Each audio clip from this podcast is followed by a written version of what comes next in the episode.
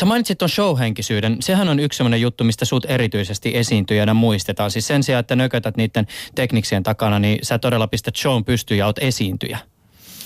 Joo, ehkä sitten itsellä ollut sellainen, että äh, kun ehkä ne juuret osittain tietyllä tavalla on sieltä rockpuolen jutuista ja mm, sille, että sitä musa on kuullut. Isä oli tosi, tosi iso levykeräjä ja nyt sen sitten häneltä tietyllä tavalla perinnyt sen homman ja äh, kuunneltiin niin tosi laidasta laitaa. Ensimmäiset metallikat Faaja soitti himassa ja, ja sitä kautta niin kuin ehkä sitten se, mä tykkään siitä niin kuin konemusiikin tietynomaista niin kuin Ano, nyt, mulla on aamulla vähän vaikea puhua, mutta sanon siitä, että sä et erotu, sä oot anonyymisyydestä, mm. onko tämä oikein sana.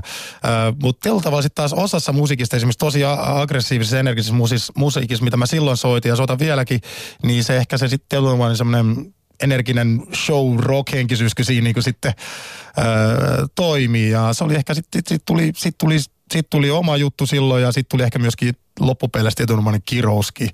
Että sitä jo, joka keikka piti vetää sitä kymppilasissa, että totta kai vedetään vieläkin, mutta sitten ihmiset ehkä välillä odottelikin ehkä vähän liikoja jossain ulkomailla, niin siellä oli niin kuin mainostettiin Proteus Stage Show, sit sä menet sinne silleen, että sulla on pelkät levyt messissä. Mitäs nyt pitäisi tehdä? Et piti aina niinku keksiä, että joka saat niinku sukkajalasta ilman kalsareita. Et, no, ei tätä nyt ihan näin, mutta karikoroiden, mutta mut se oli joo, kyllä se vaati, vaati veronsa.